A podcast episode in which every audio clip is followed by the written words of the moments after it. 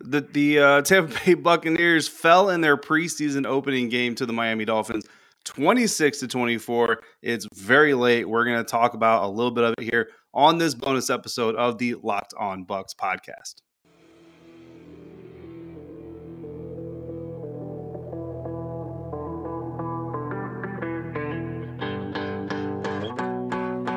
You are Locked On Buccaneers, your daily Tampa Bay Buccaneers podcast, part of the Locked On Podcast Network. Your team every day.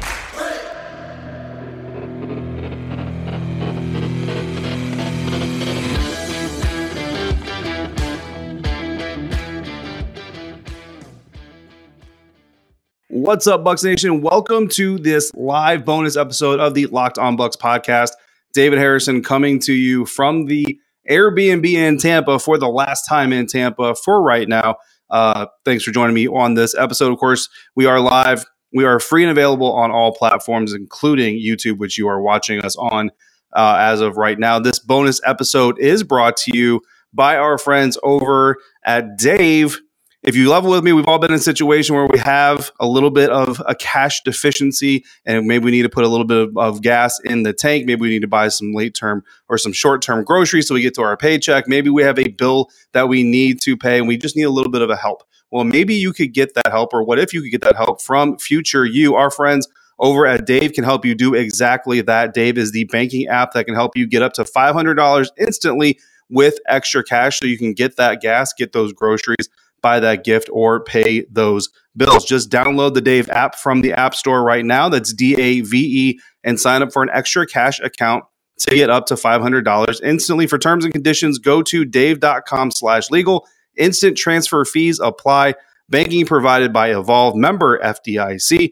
Future you will thank you. So on Saturday, the Tampa Bay Buccaneers hosted the Miami Dolphins in their preseason opener for both teams. Both teams uh, having their first preseason game of the season and a little bit of an up and down affair. If you if you watched it, if you didn't, uh, we'll kind of quickly go over it. Uh, Blaine Gabbert and the starters did well. The I say starters. The Buccaneers had 29 inactive players on Saturday night. So I use the term starters very very loosely. Blaine Gabbert, uh, quarterback number one, obviously with Tom Brady uh, sitting out until after the Miami Dolphins or until after the Tennessee Titans game, rather. Uh, it was the Miami Dolphins who got the scoring going with a 33 yard field goal from Jason Sanders. And then Jaelon Darden caught a 23 yard touchdown pass from Blaine Gabbert for the Buccaneers' first score of the game. That would be his only catch uh, from Blaine Gabbert, only catch of the night. The Buccaneers eventually took a 14 to 3 lead and then a bunch of uh, Miami Dolphins field goals. Kyle Trask did some good things, and then Kyle Trask kind of came off uh, the came the wheels came off of Kyle Trask's uh, momentum wagon there for a little bit. So that's the biggest story from this game, right? Is quarterback Kyle Trask. That's who everybody really wanted to see. I think for the most part in this game is whether or not Kyle Trask was going to take that step forward in year two as a Buccaneers quarterback. Go back to when Tom Brady was retiring. Everybody was discussing is Kyle the next guy, or do they need to draft somebody? Or they need to trade for a veteran this was basically Kyle's opportunity to kind of show what the Bucs would have been dealing with had they gone with him as their quarterback here in 2022. Fortunately, Tom Brady came back. They didn't have to have that realization. Now, through practices, uh, of course, there was the infamous video that the Buccaneers social media tweeted out and then um, quickly deleted as soon as Kyle started getting drugged through the comments. But unfortunately, uh, or just the way the internet works, it was captured by other people anyway, shared anyway, disseminated. Uh, definitely not a good look for Kyle. And honestly, in the practices I've seen him in, very, very up and down, mostly down, to be quite honest with you. But early on, Kyle Trask comes in, his very first drive of the game. He goes five for six against the uh, Miami Dolphins defense, 67 yards, and the drive ends up with a touchdown run from Ke'Shawn Vaughn, who's trying to hold off Rachaad White from getting that backup job. More on Rachaad here in a little bit. All in all, Kyle Trask on the field for over eight drives total. But after that first drive, and, and listen, I was writing a halftime update for BucsGameDay.com, part of Sports Illustrated, and I'm going through here and I put in there, turns out Kyle Trask is a gamer. Don't worry about his practice game. It's more about the actual play on the field. Uh, and then very, very quickly, Kyle Trask came out in possession number two, uh, 0 for 1 with an interception. Now, some people maybe say Rachaad White was responsible for that interception. I put it on Kyle Trask. I think it was a bad decision to go there with the ball in the first place after making so many smart decisions in his first drive. Disappointing to see that. And then just kind of a fluke interception, to be quite honest with you. Like even that Dolphins DB couldn't possibly claim uh, to to have purposely done what he did to intercept that pass. Um, the Miami Dolphins end up getting a touchdown on that drive. So the Bucs get the ball back. Kyle Trask in drive three, then goes one for one, eight yards, but he is hit as he's getting ready to throw the ball, fumbles. Um, to me, again, I haven't gone back and looked at the replay in real time. It felt to me like the pass rush got there very, very quickly. Uh, the Buccaneers offensive line struggled at times, especially specific players uh, who struggle at times. We'll get into more of that in a later full episode for this bonus.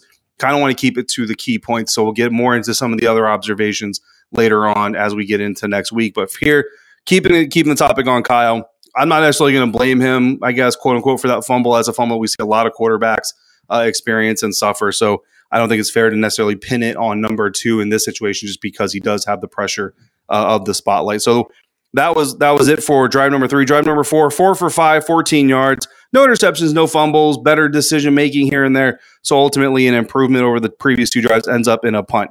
Uh, but then he comes down the second half. The Dolphins go down the field. They score early, but the Buccaneers get the ball, and Kyle goes four for four, 55 yards with a touchdown pass to Jerreth Sterns. Jerreth Sterns, one of the stars of the second half of this game. Again, he is a guy that we will also talk about as we go through. Um, look, drive number six, Kyle leads the Buccaneers in the field goal range. Jose Borregales, who I know a lot of people not probably happy with right now, nails a 55 yard field goal, which was very impressive. Uh, three for three in drive seven, even though it ends up in a punt, and then another punt uh, on drive eight. So, all in all, I would say Kyle Trask, kind of an instant grade. Uh, again, shortly after the game, not having a chance to rewatch it, really kind of go through. I would probably give him a C. That interception is really kind of bad. Um, some of the decision making was suspect. He did look slow at times, making go going through his progressions uh, making the throws. But at the same time, there were a lot of there was a lot of good to take away. So I kind of give it that just kind of average, solid uh, performance. There was a late pass to Deven Thompkins. Deven Thompkins already a small target. He was throwing into double coverage, but you kind of show that football IQ where he puts the ball really low between the defenders, and basically it's it's what you always say, right? The only person that was going to come away with that pass was Deven Thompkins, and Deven goes down, slides in between the two defenders, makes the catch, ends up putting them uh, in field goal range. Unfortunately, um, as you guys all probably know already, Jose Borregales does miss that field goal, and the, the the Tampa Bay Buccaneers lose twenty six to twenty four. So that's kind of the initial thoughts around Kyle Trask. and up and down day, mostly good, I would say. Definitely showed some potential. Definitely showed some good football IQ moments. Also showed some young hero ball type moments as well. And I think you kind of expect uh, that kind of a mixed bag. What I really liked at the end of the day is the fact that he got his butt kicked. The interception, the fumble that was returned for a touchdown uh, late in the half. I mean, there was a point where it just basically looked like the Bucs were just going to run this day uh, and run the Dolphins out of town. And then you go into the halftime, you're actually losing. He came back in the second half and he rebounded, and that shows that resiliency, that mental toughness, and that competitive toughness that you want. Not sitting here saying that he should be the heir apparent to Tom Brady based off one preseason game, but it is promising, I think, to see all of the things uh, in a holistic kind of atmosphere. So, moving on, we're going to talk about our play of the day now. My play of the day is that Jaelon Darden one for one catch, targeted once, had one catch, 23 yard touchdown from Blaine Gabbert. The Buccaneers starting again, uh, put that in quotes. Um, first team offense came out, kind of looked sloppy there in the very first possession, end up punting three and out. That's not what you want. But then they come back in that second possession. Blaine Gabbert looked sharp. Uh, Giovani Bernard was being effective. Uh, Tyler Johnson, what a day from Tyler Johnson, right? And then Jaelon Darden ends up getting the touchdown pass. What I really like about that play, though, and I'm not sure you guys saw it from the television broadcast, Scotty Miller also wide open on that play. I mean, that progression is going right to left instead of left to right, Blaine Gabbert hits Scotty Miller for a touchdown, but because of going left to right, he hits Jaelon. But you love the play design. You love the fact that they literally schemed two wide receivers wide open on the same play that would have both gone for touchdown. So that is my play of the day from the game. And then going into our observations as we wrap up this bonus episode against a quick 12 to 15 minute hitter, Rachaad White. Uh, saw him a little bit in the first half, saw him more in the second half. In total, nine touches, 45 yards for the Arizona State rookie running back. Uh, looked really good. Gio looked good. Ke'Shawn looked good. Uh, Rachaad White looked really good. This is going to be a very fun competition uh, to watch behind Leonard Fournette. But the most impressive play from him actually came in the first half. Uh, he he chip blocks. He protects his quarterback Kyle Trask. He he he keeps the blitzer from getting to his quarterback. Releases just in time. Kyle finds him a smart decision. dumps it off to him. He breaks the tackle and hits uh, hits the afterburners, as they like to say, uh, to get get a very nice gain for his team. That's probably the play of the day. But in total, again, nine touches, 45 yards, good blocking, good catching, smooth running, good decision making, very patient, like veteran level patience coming from the rookie. So you love to absolutely see that from him. My second observation is roster context. Now, look, I know both teams came in there without their starters, right? Tua didn't play. Teddy Bridgewater didn't even play. Like the Dolphins' second uh, quarterback didn't even play. Shout out to, to Skylar Thompson. Like they're the, the Dolphins, he, the, he might be the only quarterback in the NFL that played all four quarters of his team's game. I'm not sure about that. Don't quote me on that, but I would be very surprised to find out that another team did that. He actually did very, very well for himself considering everything else. But while the Miami Dolphins sat 17 players on Saturday, guys, the Tampa Bay Buccaneers sat 29 players, all of them difference makers, all of them impact players. Only one of them injured. Well, some of them are injured, but one of them seriously injured, Ryan Jensen. The other ones looked like they'll be kind of temporary injuries and come back. Maybe even Ryan will be a temporary injury, right? So I just think the context of that, this team was ready to play. They were on the same page. You didn't see any just kind of gross miscommunications or guys out of play. There was one defensive play uh, at one point in the second half where one of the safeties kind of got into one of the corners kind of saying, Hey, what are you doing? Where were you?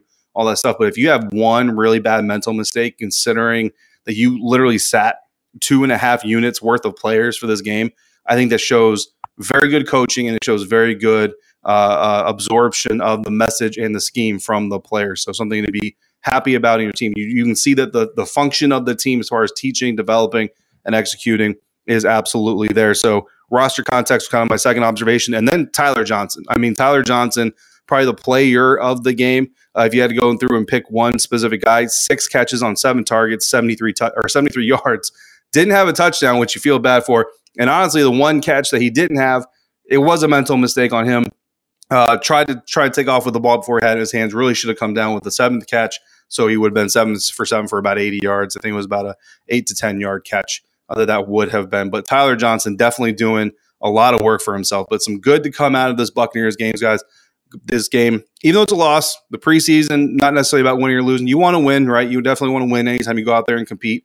I think everybody does. But at the end of the day, it's about putting good film on, seeing the development in players and the team. And I think that you can see that. So, Brandon, hopefully you like what, what you're hearing uh, about Kyle Trask. Bucks Dudo, thanks for joining us in the, the chat. Husker Gray, uh, Blaine Gabbert way better than Kyle Trask. Yeah, I mean, I, I think so too. But Kyle Trask, uh, not trash. I, th- I, think I think an up and down day for a young guy, absolutely. Uh, but it's definitely some positives to glean. So, guys, listen. I'm headed back to uh, my home in the morning. It's a 14 hour drive for me. I will be hitting the road, leaving this lovely city of Tampa, and, and heading back uh, to to my house. James is already on his way back. He did a half and half trip with his son so he will be back Sunday. We will not have a full episode until Tuesday. So Monday, we will not have a full episode, guys. We will have a full episode Tuesday. That will be James. I have a family birthday celebration. Uh, so I've got commanders practice. And then immediately when I get home from that, I've got to get into this family uh, requirement. So that means that James and I will be back probably Thursday or Friday. We'll have to, we'll have to play that by ear because WTSP Wednesday is coming up. Either way, guys, Locked on Bucs will be here for you. We were here at training camp. We will be here throughout the season. Uh, it's not our last trip to Tampa. It's just our last trip to Tampa for the preseason. The next trip, I believe, Locked on Bucs is planning taking will be to New Orleans in week two when your Tampa Bay Buccaneers head to uh, their NFC South rivals' house and teaches them a thing or two about humility. So uh, until then, I thank you for joining me here on this live bonus episode of the Locked On Bucs podcast uh, which was brought to you in part by BetterHelp. It's not a crisis line, it's not a self help line, it's a professional therapy, securely online program available to people worldwide. You can log into your account anytime, send messages to your therapist if you need it. And look, we've all been through some stuff, we've all needed somebody to talk to. There's nothing wrong with that. I know I've done it, and I know plenty of people in our network are using BetterHelp as we speak. And they have a special offer for all of our listeners. You get 10% off your first month at betterhelp.com slash locked on. That's 10% off your first month of online therapy at betterhelp.com slash locked on. Guys, we will be back with you again at the beginning of next week, but not till Tuesday with our next full episode. Uh, until then, you know how to reach out to us on social media, on Twitter, email, call us in the voicemail line, drop your questions in the comments if you have them, and we will address as many of them as we can. It is late. It is late for me. It is late for you. Get some sleep. Be safe. Enjoy the rest of your weekend. And until we speak again, thank you for joining me right here at Locked On Bucs.